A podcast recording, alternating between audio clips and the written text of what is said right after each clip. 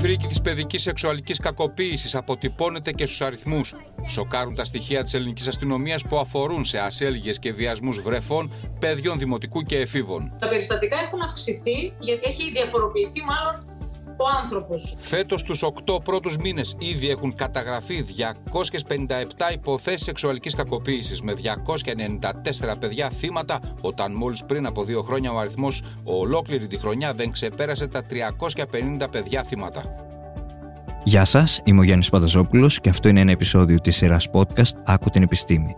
Για να μην χάνετε κανένα επεισόδιο μπορείτε να μας ακολουθείτε στα Google Podcast, στο Spotify αλλά και στα Apple Podcast.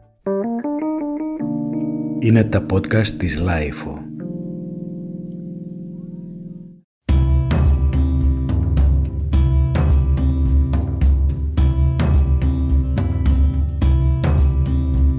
Τι μπορεί να προμηνύουν οι αλλαγές στη συμπεριφορά των παιδιών, είτε στον ύπνο είτε στο φαγητό, τι μπορούν να κρύβουν οι σωματικές διαταραχές και η προσκόλληση στο κινητό; Τα στοιχεία της ελληνικής αστυνομίας δείχνουν ότι στην Ελλάδα ένα στα 13 παιδιά έχει έρθει σε σωματική επαφή με τον δράστη, ενώ ένα στα 30 παιδιά έχει κάποια εμπειρία βιασμού ή απόπειρας βιασμού.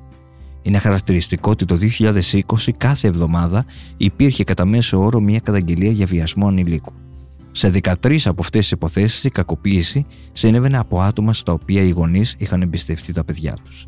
Για να αναλύσουμε αυτό το τόσο σημαντικό θέμα, καλέσαμε την πρόεδρο της Ελληνικής Εταιρείας Ψυχαναλυτικής Ψυχοθεραπείας Παιδιών και Εφήβων, την κυρία Εφη Λάγιου Λιγνού, η οποία έχει εργαστεί τα τελευταία 30 χρόνια ως επόπτρια κλινικού έργου στην Πανεπιστημιακή Παιδοψυχιατρική Κλινική του Νοσοκομείου Παιδών η Αγία Σοφία, έχει εργαστεί ψυχοθεραπευτικά με γονείς βρέφη παιδιά και εφήβους και έχει ενεργή δράση στον ευρωπαϊκό χώρο στον τομέα της ψυχαναλυτικής ψυχοθεραπείας έχοντας διατελέσει εντεταλμένη πυρογνώμων της Παγκόσμιας Οργάνωσης Υγείας σε θέματα ψυχικής υγείας παιδιών. Κυρία Λιγνού, καλώς ήρθατε. Ευχαριστούμε πολύ. Και εγώ να σας ευχαριστήσω. Είναι μια ευκαιρία να μιλήσουμε για θέματα που απασχολούν γονείς, εκπαιδευτικούς, αλλά και μας τους ίδιους τους θεραπευτές μας απασχολούν τόσο πολύ. Άρα η συνάντηση με το κοινό στο οποίο εσείς φτάνετε είναι σημαντική και για μας. Θα ξεκινήσω κατευθείαν με τα δύσκολα. Ανοίγοντας πριν λίγες μέρες τα ειδησιογραφικά παρακολουθούμε, βλέπω την εξάρθρωση ενός κυκλώματος μαστροπίας, τον ομαδικό βιασμό μιας 14χρονης, νομίζω στο μοναστηράκι αν θυμάμαι καλά, την αυτοκτονία ενός 12χρονου παιδιού, ταυτόχρονα βλέπουμε την αποκαθήλωση της κυβωτού και αναρωτιέται κάποιος τι έχει συμβεί στην ελληνική κοινωνία; Είναι σαν να λέτε ότι τώρα συνέβησαν όλα αυτά, ενώ μπορεί να υπάρχει διαχρονικά μια συνωμοσία σιωπής που τέτοιες περιπτώσεις μικρότερου ή μεγαλύτερου βεληνικούς τις κρατάμε δυστυχώς στο σκοτάδι. Είτε μέσα στην οικογένεια, είτε να μην αποκαλυφθούν γιατί θίγονται υπολείψεις. Είναι σημαντικό να μπορούν τα παιδιά να μιλήσουν και αυτό δεν δίνεται τόσο εύκολα σαν δικαίωμα του παιδιού και να υπάρχουν πρόσωπα εμπιστοσύνης που τα παιδιά μπορούν να μιλήσουν για αυτό που τους έχει συμβεί. Είναι αλήθεια ότι ένα παιδί μπορεί να αισθάνεται αθώο και ένοχο συγχρόνως όταν έχει υποστεί παραβίαση των δικαιωμάτων του κακοποίηση σεξουαλική, σωματική, συναισθηματική. Μερικές φορές αυτό που μας τρομάζει όλους τους ενήλικες και όσους είμαστε σε θέσεις ευθύνης απέναντι στην παιδική προστασία, στα δικαιώματα του παιδιού, είναι πόσο υπάρχει όλη η προληπτική δυνατότητα να έχει οπλιστεί ένα παιδί με το να αναγνωρίζει πόσο το σώμα του δεν χωράει διαφορετικά αγγίγματα από τα αγγίγματα της τρυφερότητας των γονιών, της τρυφερότητας των συγγενών, τα οποία όμως χρειάζεται να μπορεί να δεχτεί ή να μην θέλει να δεχτεί. Θα ξεκινήσω από απλά παραδείγματα προετοιμασίας ενός παιδιού να έχει γνώμη για το σώμα του. Να μην παραβιάζεται το σώμα του. Ξεκινώντας από πολύ απλά θέματα όπως ένα μικρό παιδί που το βάζουμε να φιλήσει ένα συγγενή ή να υποδεχτεί τα φιλιά και τις αγκαλιές όταν το ίδιο δεν θέλει, το υποχρεώνουμε. Έτσι του στερούμε το δικαίωμα να πει «Μα δεν θέλω να φιλήσω τη γιαγιά» ή «Δεν θέλω να με φιλήσει ο παππούς που είναι μαγρία τα γένια του». Όλα αυτά είναι αλληλένδετα θα έλεγα και είναι αλληλένδετα για να προετοιμαστεί ένα παιδί να ορίζει το σώμα του. Τι είναι αυτό που έχει αλλάξει σε σχέση με το παρελθόν και ε, γιατί θεωρώ εγώ τουλάχιστον ότι η κοινωνία μένει σιωπηλή σε αυτές τις καταστάσεις; Η σιωπή της κοινωνίας δεν είναι πρόσφατη, είναι πάρα πολύ παλιά. Να πω ενδεικτικά ότι η πρώτη εταιρεία για την προστασία του παιδιού από την κακοποίηση αν θυμάμαι καλά ξεκίνησε το 1872 στη Νέα Υόρκη. Σαφώς είναι ένα θέμα που απασχόλησε ήδη από το 19ο αιώνα, γι' αυτό και υπήρξε εταιρεία για την κακοποίηση του παιδιού. Έχει μπει στις νομοθεσίες, όχι όλων των χωρών δυστυχώς, αλλά ο Παγκόσμιος Οργανισμός Υγείας έχει κάνει πολλή δουλειά πάνω σε αυτό το θέμα, έχοντας ήδη διαπιστώσει ότι σχεδόν ένα στα πέντε παιδιά έχουν κακοποιηθεί ή παρενοχληθεί σεξουαλικά.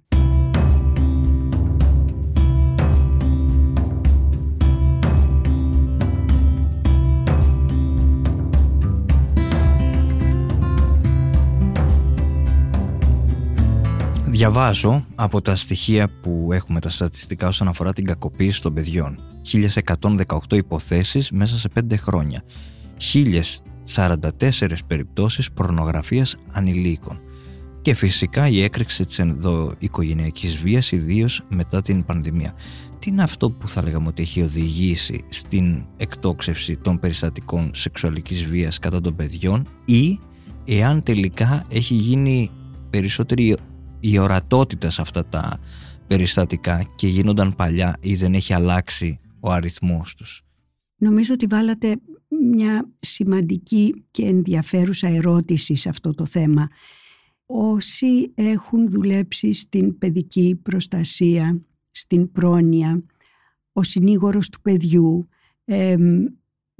έχουν δεχτεί και παλιότερα και πιο πρόσφατα καταγγελίες τέτοιου είδους. Το πρόβλημα ήταν να φτάσουν οι καταγγελίες στην εισαγγελία, να φτάσουν στον συνήγορο του παιδιού, να φτάσουν στις κοινωνικές υπηρεσίες, στους κοινωνικούς λειτουργούς των δήμων, των περιφερειών. Εκεί ήταν το πρόβλημα. Και πολύ συχνά η διερεύνηση μπλοκαριζόταν αν τα πρόσωπα που είχαν καταγγελθεί ήταν επώνυμα καλοπροαίρετα ε, πρόσωπα στην κοινωνία. Είναι δύσκολη και η λειτουργία των θεσμών στην προστασία αλλά και στην ανάδειξη. Το να μπορέσει η οικογένεια να μιλήσει γι' αυτό όταν ένα παιδί εμπιστευτεί και καμιά φορά τα παιδιά δεν εμπιστεύονται να μιλήσουν στους γονείς αλλά μπορεί να μιλήσουν σε μια θεία, σε ένα συγγενικό πρόσωπο, σε ένα φιλικό πρόσωπο με την ελπίδα ότι αυτό το πρόσωπο θα μιλήσει και στους γονείς. Εδώ έρχεται άλλο ένα θέμα. Πώς ακούμε ένα παιδί όταν μας μιλάει; Πόσο χρειάζεται να είμαστε πολύ προσεκτικοί στο να μην του κάνουμε εμείς ερωτήσεις, αλλά να είμαστε αυτοί που θα υποδεχτούμε τις αλήθειες του; Υπάρχουν πολλές φορές παιδιά που έχουν μπερδέψει τη φαντασία από την πραγματικότητα. Και αυτό χρειάζεται να τα ακούσουμε. Αλλά η αλήθεια ενός παιδιού που φτάνει σε μας χρειάζεται να διερευνηθεί. Ήδη από το 1917 ο Φρόιντ έλεγε ότι το γεγονός ότι ένα παιδί μπορεί να είναι και ένα μικρότερο παιδί ακόμη περισσότερο πιο κοντά στη φαντασία και να φαντάζεται πράγματα δεν σημαίνει ότι δεν έχει υπάρξει και πραγματική κακοποίηση. Όμως για να ξανάρθω στο, στο θέμα που ρωτήσατε και παλιότερα φτάνανε περιπτώσεις στις αρχές εκεί που θα έπρεπε να φτάσουν. Το πώς κάτι παίρνει δημοσιότητα και τι γίνεται με τη δημοσιότητα που παίρνει νομίζω ότι απ' τη μια μπορεί να διευκολύνει κι άλλους να μιλήσουν για κακοποιήσεις που έχουν δεχτεί. Απ' την άλλη μεριά μπορεί διωγγώνοντας το θέμα να προκαλεί σύγχυση. Ήδη υπάρχει κάτι που στις κακοποιήσεις έχει λειτουργήσει συγχυτικά. Αυτό που είπα πριν, το παιδί να αισθάνεται συγχρόνως, αθώο και ένοχο, είναι μέσα σε αυτό που περιγράφεται σαν μετατραυματικό στρες της κακοποίησης, το οποίο χρειάζεται αντιμετώπιση έτσι κι αλλιώς. Ο Φερέντσι το 1932 γράφει για τη σύγχυση των γλωσσών. Είναι ένα βιβλίο που έχει μεταφραστεί και ελληνικά. Αυτό που λέει είναι ότι το αίτημα του παιδιού είναι η τρυφερότητα και ο ενήλικας το αντιμετωπίζει με μια γλώσσα του ερωτισμού. Η σεξουαλικότητα που είναι φυσική περιέργεια, δηλαδή υπάρχει σεξουαλικότητα των παιδιών, βεβαίως υπάρχει. Και υπάρχουν πολλές ασυνείδητες φαντασιώσεις για τη σχέση με τα πρόσωπα της οικογένειας. Όλοι θα έχουν ακούσει για το ειδipόδιο. Ε, αυτά όμως πάρα πολύ γρήγορα αποθούνται. Υπάρχει ε, κάτι που επιτρέπει την τρυφερότητα, απαγορεύει την αιμομιξία. Αυτές είναι οι αρχές που προάγει η οικογένεια. Αν μια οικογένεια ήδη έχει πολλαπλά προβλήματα, έτσι που τα παιδιά παραμελούνται, που δεν φροντίζονται ή που η σεξουαλικότητα παίρνει άλλες μορφές μέσα σε αυτή την οικογένεια, τότε το παιδί εκτίθεται πάρα πολύ νωρίς σε αυτό το μπέρδεμα, σε αυτή τη σύγχυση των γλωσσών που δεν διαφοροποιεί τη σεξουαλικότητα, την περιέργεια για τη σεξουαλικότητα του παιδιού από τον ερωτισμό των γονιών, των άλλων ενηλίκων.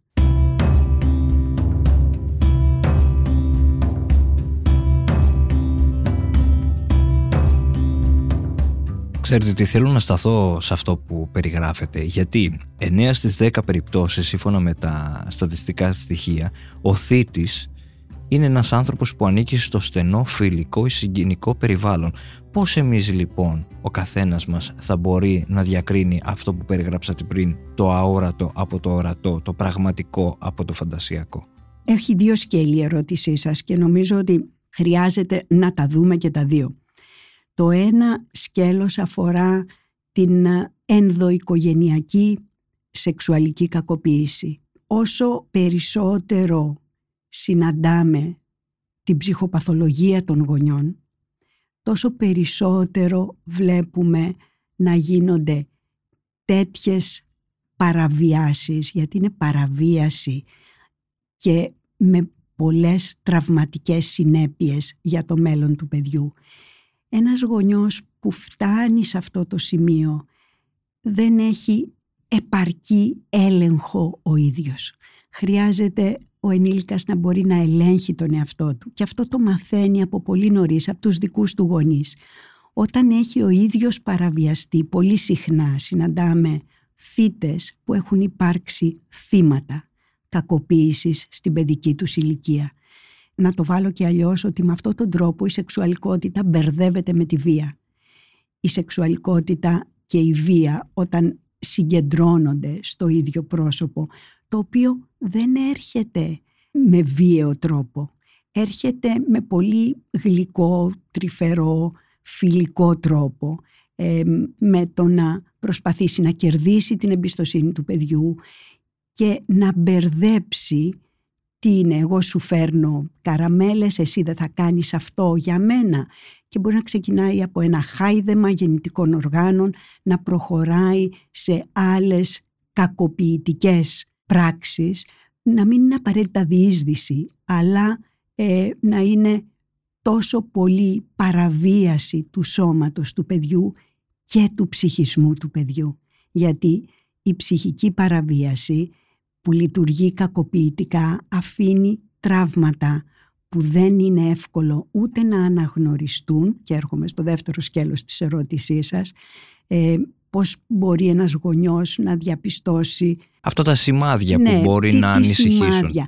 Πρώτα απ' όλα ε, πολύ συχνά βλέπουμε παιδιά να παγώνουν συναισθηματικά ή να αρχίσουν να χρησιμοποιούν λέξεις που δεν είναι οι λέξεις της οικογένειας αναφερόμενης στα γεννητικά όργανα. Ε, μπορεί να τα έχουν ακούσει από το σχολείο, αλλά μπορεί και όχι.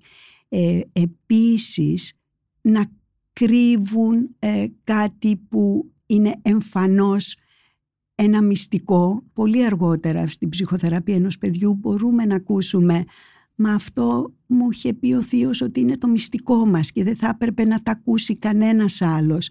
Και έτσι το παιδί να αισθάνεται ότι είναι και δική του ευθύνη αυτό. Και αυτό είναι πάρα πολύ σημαντικό να μπορέσει να ξεκαθαριστεί ότι κοίτα η ευθύνη είναι του ενήλικα που παραβίασε και δεν είναι δική σου η ευθύνη. Ε, γιατί αυτό το κομμάτι των ενοχών του παιδιού είναι πάρα πολύ σημαντικό στο πόσο κρατάει το μυστικό.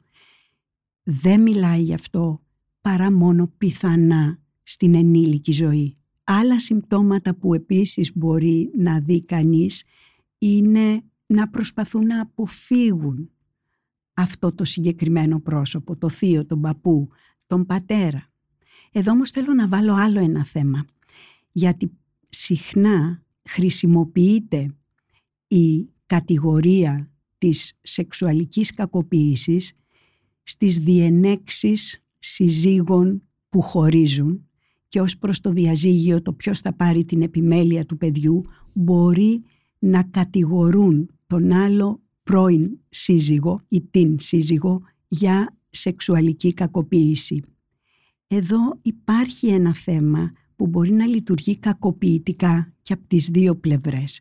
Τι εννοώ, είναι επίσης κακοποιητικό το να υποβάλουμε ένα παιδί στο να δει τον άλλο γονιό, τον ενδιαστάσει γονιό, ως κακοποιητή για να εξυπηρετήσει τα δικά μας συμφέροντα ως προς την έκβαση του διαζυγίου. Είναι πολύ σημαντικό να προστατεύουμε το δικαίωμα του παιδιού και μερικές φορές οι γονείς μπορεί να χάνουν την ικανότητα να δουν πώς θα προστατέψουν πραγματικά το παιδί τους ε, γιατί θεωρούν ότι ό,τι είναι καλό για μένα είναι καλό και για το παιδί μου. Δεν είναι έτσι.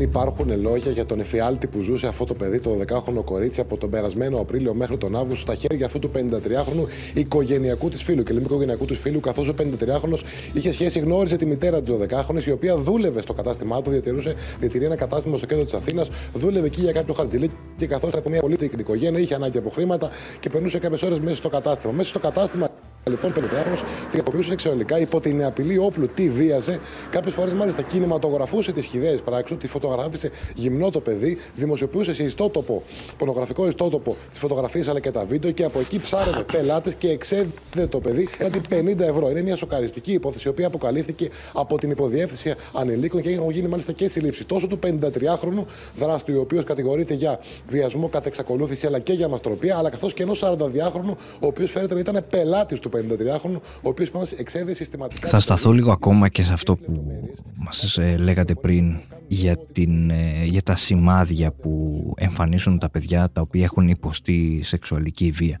Για παράδειγμα, τι μπορεί να προμηνύουν οι αλλαγές είτε στη συμπεριφορά των παιδιών στον ύπνο και στο φαγητό, αλλά και τι μπορεί να κρύβουν οι σωματικές διαταραχές και η προσκόλληση στο κινητό. Και το λέω γιατί η υπόθεση της 12χρονης ε, στον Κολονό ε, ήρθε στο φως μετά από κάποιες υποψίες αν θυμάμαι καλά της θείας του παιδιού επειδή έβλεπε συνέχεια το κορίτσι να είναι προσκολλημένο στο κινητό και έτσι καταλάβανε ότι κάτι δεν πάει καλά.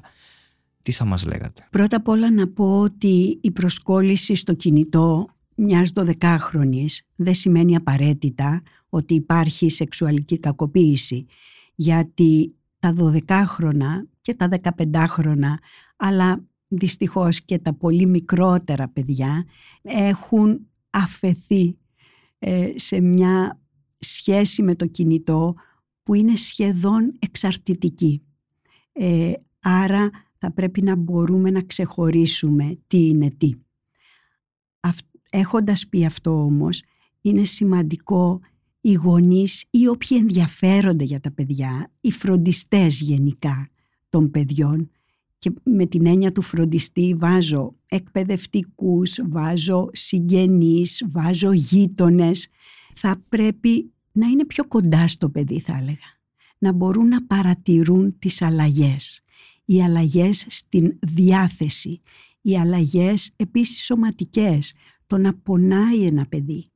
Ε, μπορεί να εκφραστεί και με πόνο. Εκεί θα πρέπει να ξεχωρίσουμε αν ο πόνος είναι άγχος στη μαθησιακή διαδικασία ή αν είναι κάτι που πρέπει να κρατηθεί κρυφό και που δεν αντέχει το παιδί να το κρατάει κρυφό αλλά έχει βιαστεί να το κρατάει κρυφό. Γιατί υπάρχει και αυτή η βία ότι μη τολμήσεις να το πεις θα πάθεις αυτό, εκείνο, όλα αυτά τα θέματα ντροπής που επίσης συμβαδίζουν με τις ενοχές του παιδιού. Άρα θα λέγαμε ότι οποιαδήποτε αλλαγή συμπεριφοράς θα πρέπει να μας βάλει σε υποψίες. Να μας βάζει σε υποψίες γενικά. Γιατί όταν γίνεται τόσο μεγάλο θέμα, α, κακοποίηση παντού, ε, με το παραμικρό μπορεί να φανταζόμαστε κακοποίηση του παιδιού μας. Αλλά είναι καλό να είμαστε ψύχρεμοι για να μπορούμε να ξεχωρίζουμε τι είναι τι όσο πιο κοντά είμαστε στα παιδιά μας και παρακολουθούμε τη συμπεριφορά τους γενικά, έχοντας λειτουργήσει και προληπτικά για τη σεξουαλική κακοποίηση, όπως είπα πριν. Το να μπορέσει κανείς να δώσει στο παιδί του την δυνατότητα να προστατεύει το σώμα του από αγγίγματα που είναι δυσφορικά, που του φέρνουν δυσφορία και να δέχεται ευχάριστα αγγίγματα γιατί μερικές φορές φτάνουμε και στην άλλη άκρη ίσως όχι ακόμη εδώ στην ελληνική κοινωνία αλλά σίγουρα στην αγγλική κοινωνία που έχω γνωρίσει τα πολλά χρόνια που δούλεψα εκεί πραγματικά φτάνει το να χαϊδέψει το κεφαλάκι ενός παιδιού ο δάσκαλος ή η δασκάλα να θεωρείται παραβίαση ε, και χάνουμε έτσι αυτό που έχει ανάγκη ένα παιδί που είναι την εγκύτητα, που έχει ανάγκη σωματικής τρυφερότητας, αλλά με όρια. Να είναι ξεκάθαρο που αντέχει ένα παιδί να χαϊδευτεί και που πρέπει να μπαίνει το όριο. Και αν δεν μπαίνει από τον ενήλικα, πόσο μπορεί το παιδί να, προστα... να αυτοπροστατεύεται, να προστατεύει τον εαυτό του ή να μπορεί να μιλάει γι' αυτό.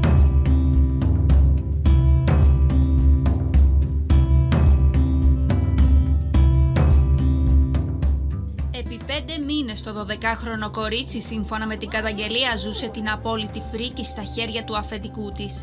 Τρελάθηκα. Τρελάθηκα. Δηλαδή δεν ξέρω κι εγώ τι άνθρωπος είμαι. Παιδιά δεν ξέρω κι εγώ τι άνθρωπος είμαι. Τι να σας πω τώρα.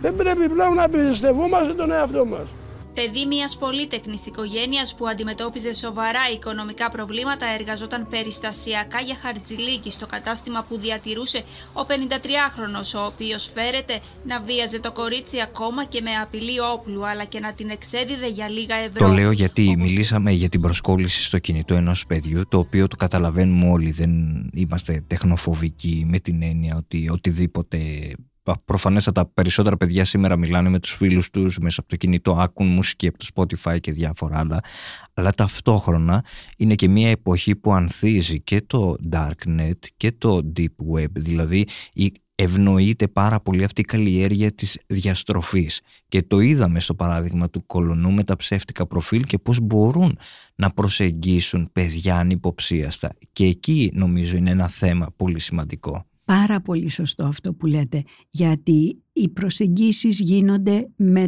τρόπους που θα κάνουν το παιδί να πιστέψει κάτι άλλο. Ένας ενήλικας διαστροφικός παριστάνει το συνομήλικο του παιδιού και ένα παιδί αφήνεται σε μια επικοινωνία με συνομήλικο, οι γονείς αισθάνονται μια χαρά είναι, μιλάει με συμμαθητές που μπορεί να μην είναι καθόλου αλήθεια. Άρα πάλι ξαναλέω και εκεί πια ο ρόλος του γονιού δεν είναι να κατασκοπεύει το παιδί του αλλά να έχει μια τέτοια σχέση εμπιστοσύνης που να μπορεί να μιλάνε για αυτά και να μπορεί να ρωτάει για αυτά το παιδί του. Όχι να το κατασκοπεύει γιατί τότε το παιδί θα κρυφτεί ακόμη περισσότερο και τότε ο γονιός θα χάσει ακόμη πιο πολύ τον έλεγχο.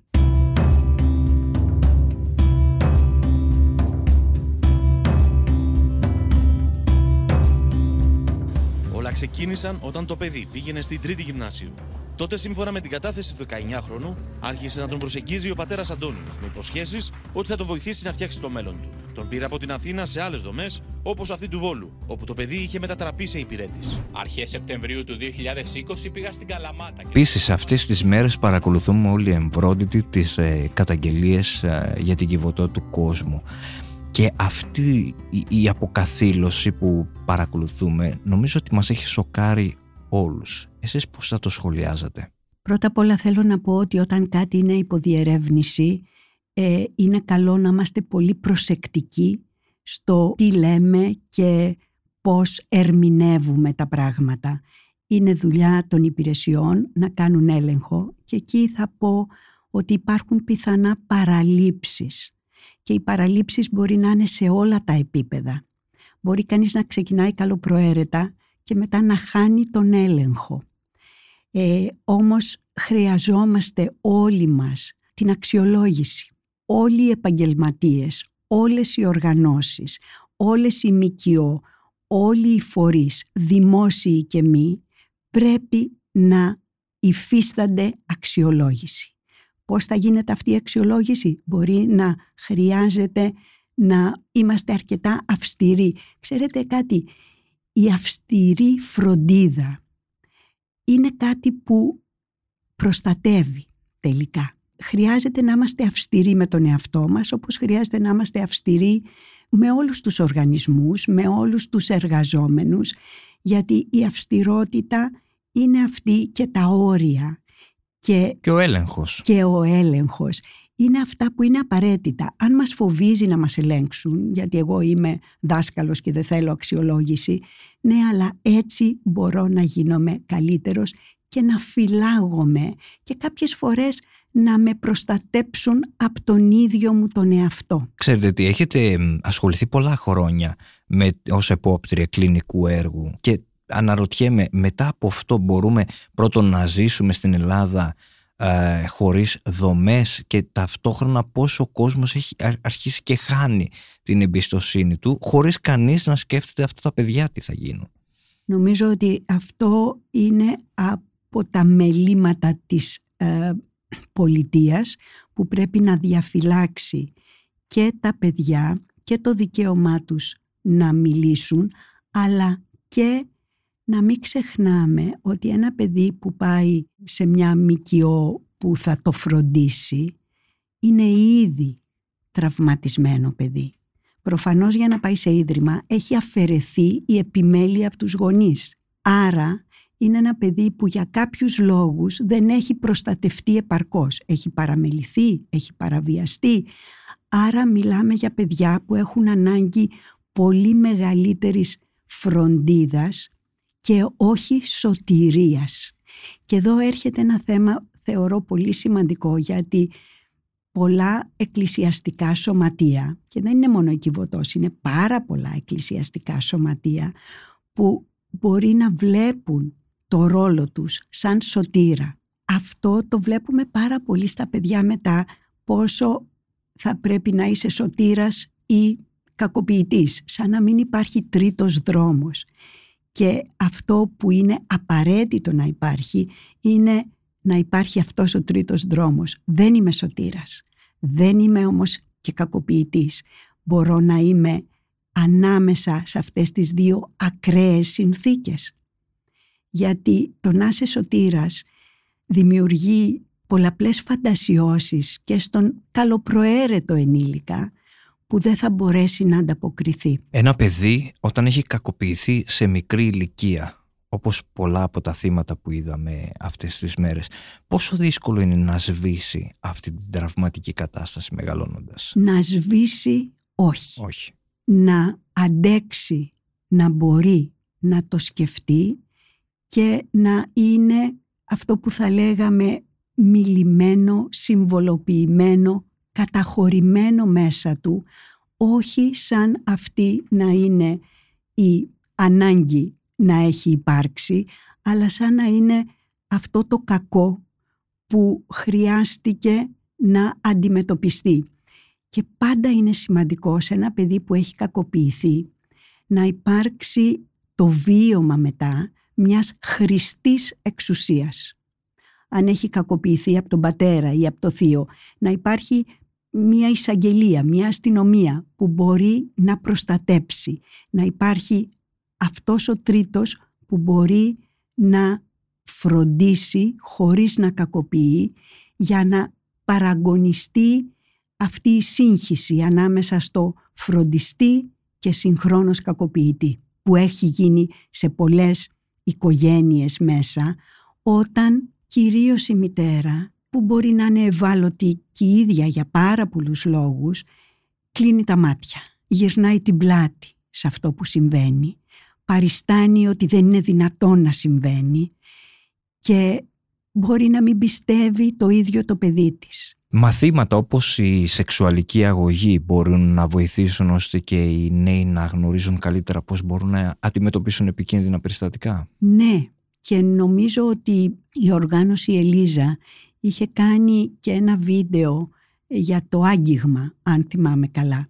Είναι πάρα πολύ σημαντικά αυτά να μπαίνουν στην εκπαίδευση και χρειάζονται εκπαίδευση και οι γονείς θα έλεγα σε αυτό γιατί όλοι οι ενήλικες στα θέματα της σεξουαλικότητας, της σεξουαλικής περιέργειας των παιδιών δεν τα αντιμετωπίζουμε με ψυχραιμία, με, αλλά ήδη ξεσηκώνουν αναστάτωση μέσα μας και τότε τα παιδιά εισπράττουν ότι αυτό είναι κάτι που ούτε ο γονιός μου, ούτε η μάνα μου, ούτε ο πατέρας μου ε, δεν μπορεί να μιλήσει γι' αυτό.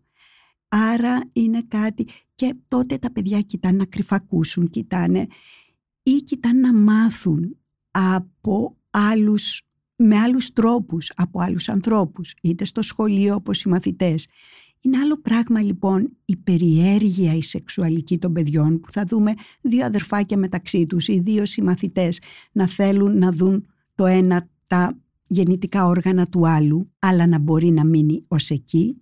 Και είναι άλλο πράγμα το να μένει εκτεθειμένο ένα παιδί στο να βιαστεί από ένα, ή από ένα μεγαλύτερο του παιδί ακόμη και στο σχολείο ή στη γειτονιά ή έναν ενήλικα του συγγενικού ή του φιλικού περιβάλλοντος της οικογένειας.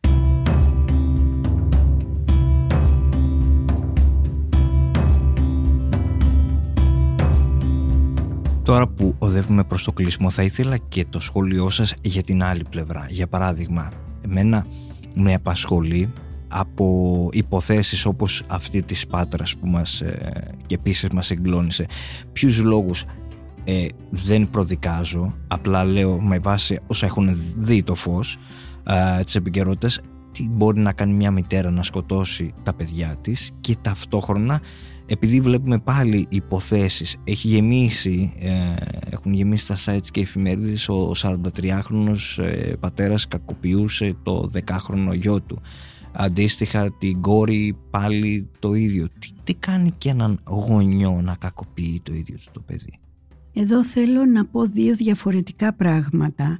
Ε, γιατί χρησιμοποιήσατε σαν παράδειγμα κάτι που ήρθε ε, στη δημοσιότητα. Και όταν κάτι παίρνει δημοσιότητα μπορεί να κακοποιείται και το όλο θέμα μέσω της δημοσιότητας. Πρέπει όλοι να είμαστε πολύ προσεκτικοί όχι μόνο οι επαγγελματίες αλλά και οι δημοσιογράφοι να είμαστε πολύ προσεκτικοί στο πώς αντιμετωπίζουμε κάτι πρώτα απ' όλα όταν είναι υποδιερεύνηση. Όταν προδικάζουμε κάνουμε και εμείς κακό. Άρα χρειάζεται να προστατεύουμε την ιδιωτικότητα. Όμως η γενική σας ερώτηση, τι κάνει ένα γονιό να σκοτώσει το παιδί του, εγώ θα πω από πάρα πολύ νωρίς βλέπουμε γονείς που φτάνουν στα πρόθυρα να πετάξουν το μωρό τους που κλαίει ασταμάτητα από το παράθυρο. Και υπάρχουν γονείς που έρχονται μετά και λένε «Μου έρχονταν να το πετάξω έξω από το παράθυρο, δεν άντεχα άλλο το κλάμα του».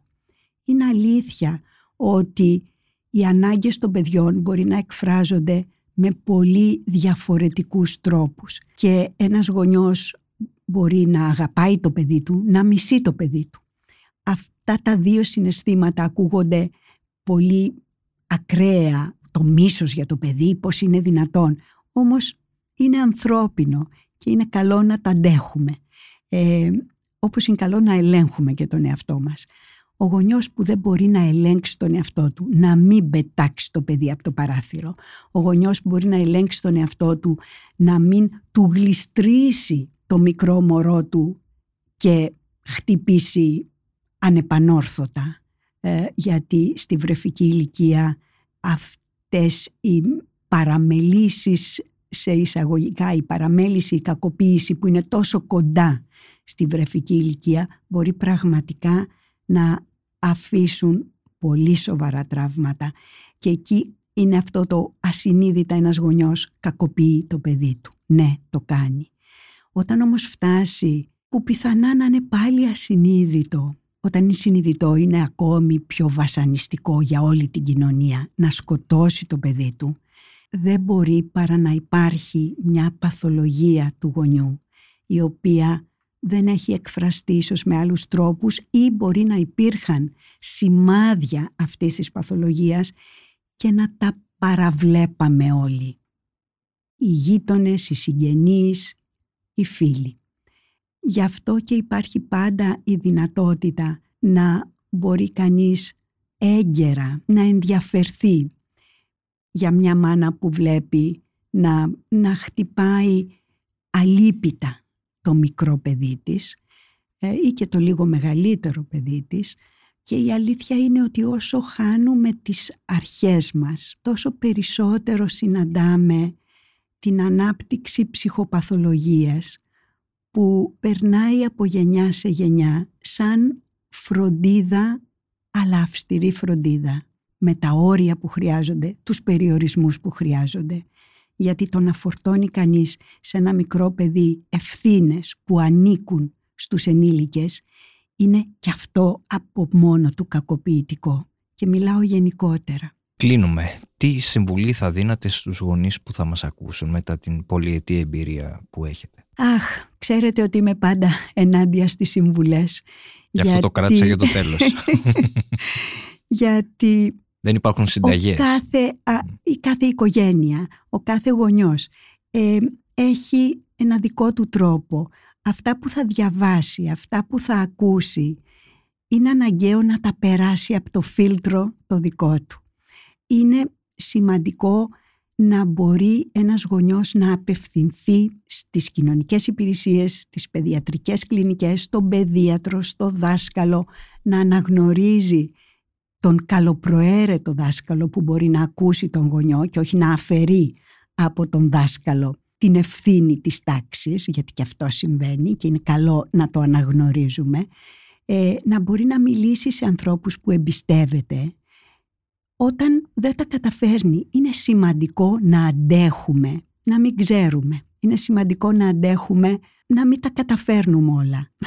Πάντα συνηθίζω να λέω η πανταχού παρούσα και τα πάντα πληρούσα μητέρα είναι αδύνατο να συμβαίνει.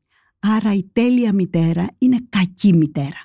Να είναι απλώς αρκετά καλή. Θέλω να σας ευχαριστήσω θερμά για όσα διαφωτιστικά μας είπατε για όλα αυτά τα θέματα που απασχολούν αυτές τις μέρες ειδικά την ελληνική κοινωνία. Και εγώ σας ευχαριστώ και εύχομαι να υπάρχουν τρόποι συζήτησης αυτών των θεμάτων χωρίς να παρακινούν τον κόσμο στο να γίνεται δικαστής περιπτώσεων, αλλά να αφήνουμε τις υπηρεσίες να κάνουν τη δουλειά τους όσο αντέχουν και οι υπηρεσίες να κάνουν σωστά το έργο τους. Σας ευχαριστώ. Ήταν ένα επεισόδιο της σειράς podcast «Άκου την επιστήμη» με καλεσμένη την πρόεδρο της Ελληνικής Εταιρείας Ψυχαναλυτικής Ψυχοθεραπείας Παιδιών και Εφήβων κυρία Έφυλα Λιγνού σε μια συζήτηση για τα περιστατικά σεξουαλικής κακοποίησης, την αποκαθήλωση της κυβωτού, την καλλιέργεια της διαστροφής, αλλά και γιατί μια τέλεια μητέρα είναι κακή μητέρα. Για να μην χάνετε κανένα επεισόδιο μπορείτε να μας ακολουθείτε στα Google Podcast, στο Spotify και στα Apple Podcast. Ηχοληψία, επεξεργασία και επιμέλεια, φέδωνας χτενάς και μερόπικοκίνη. Ήταν μια παραγωγή της Lifeo. Είναι τα podcast της Lifeo.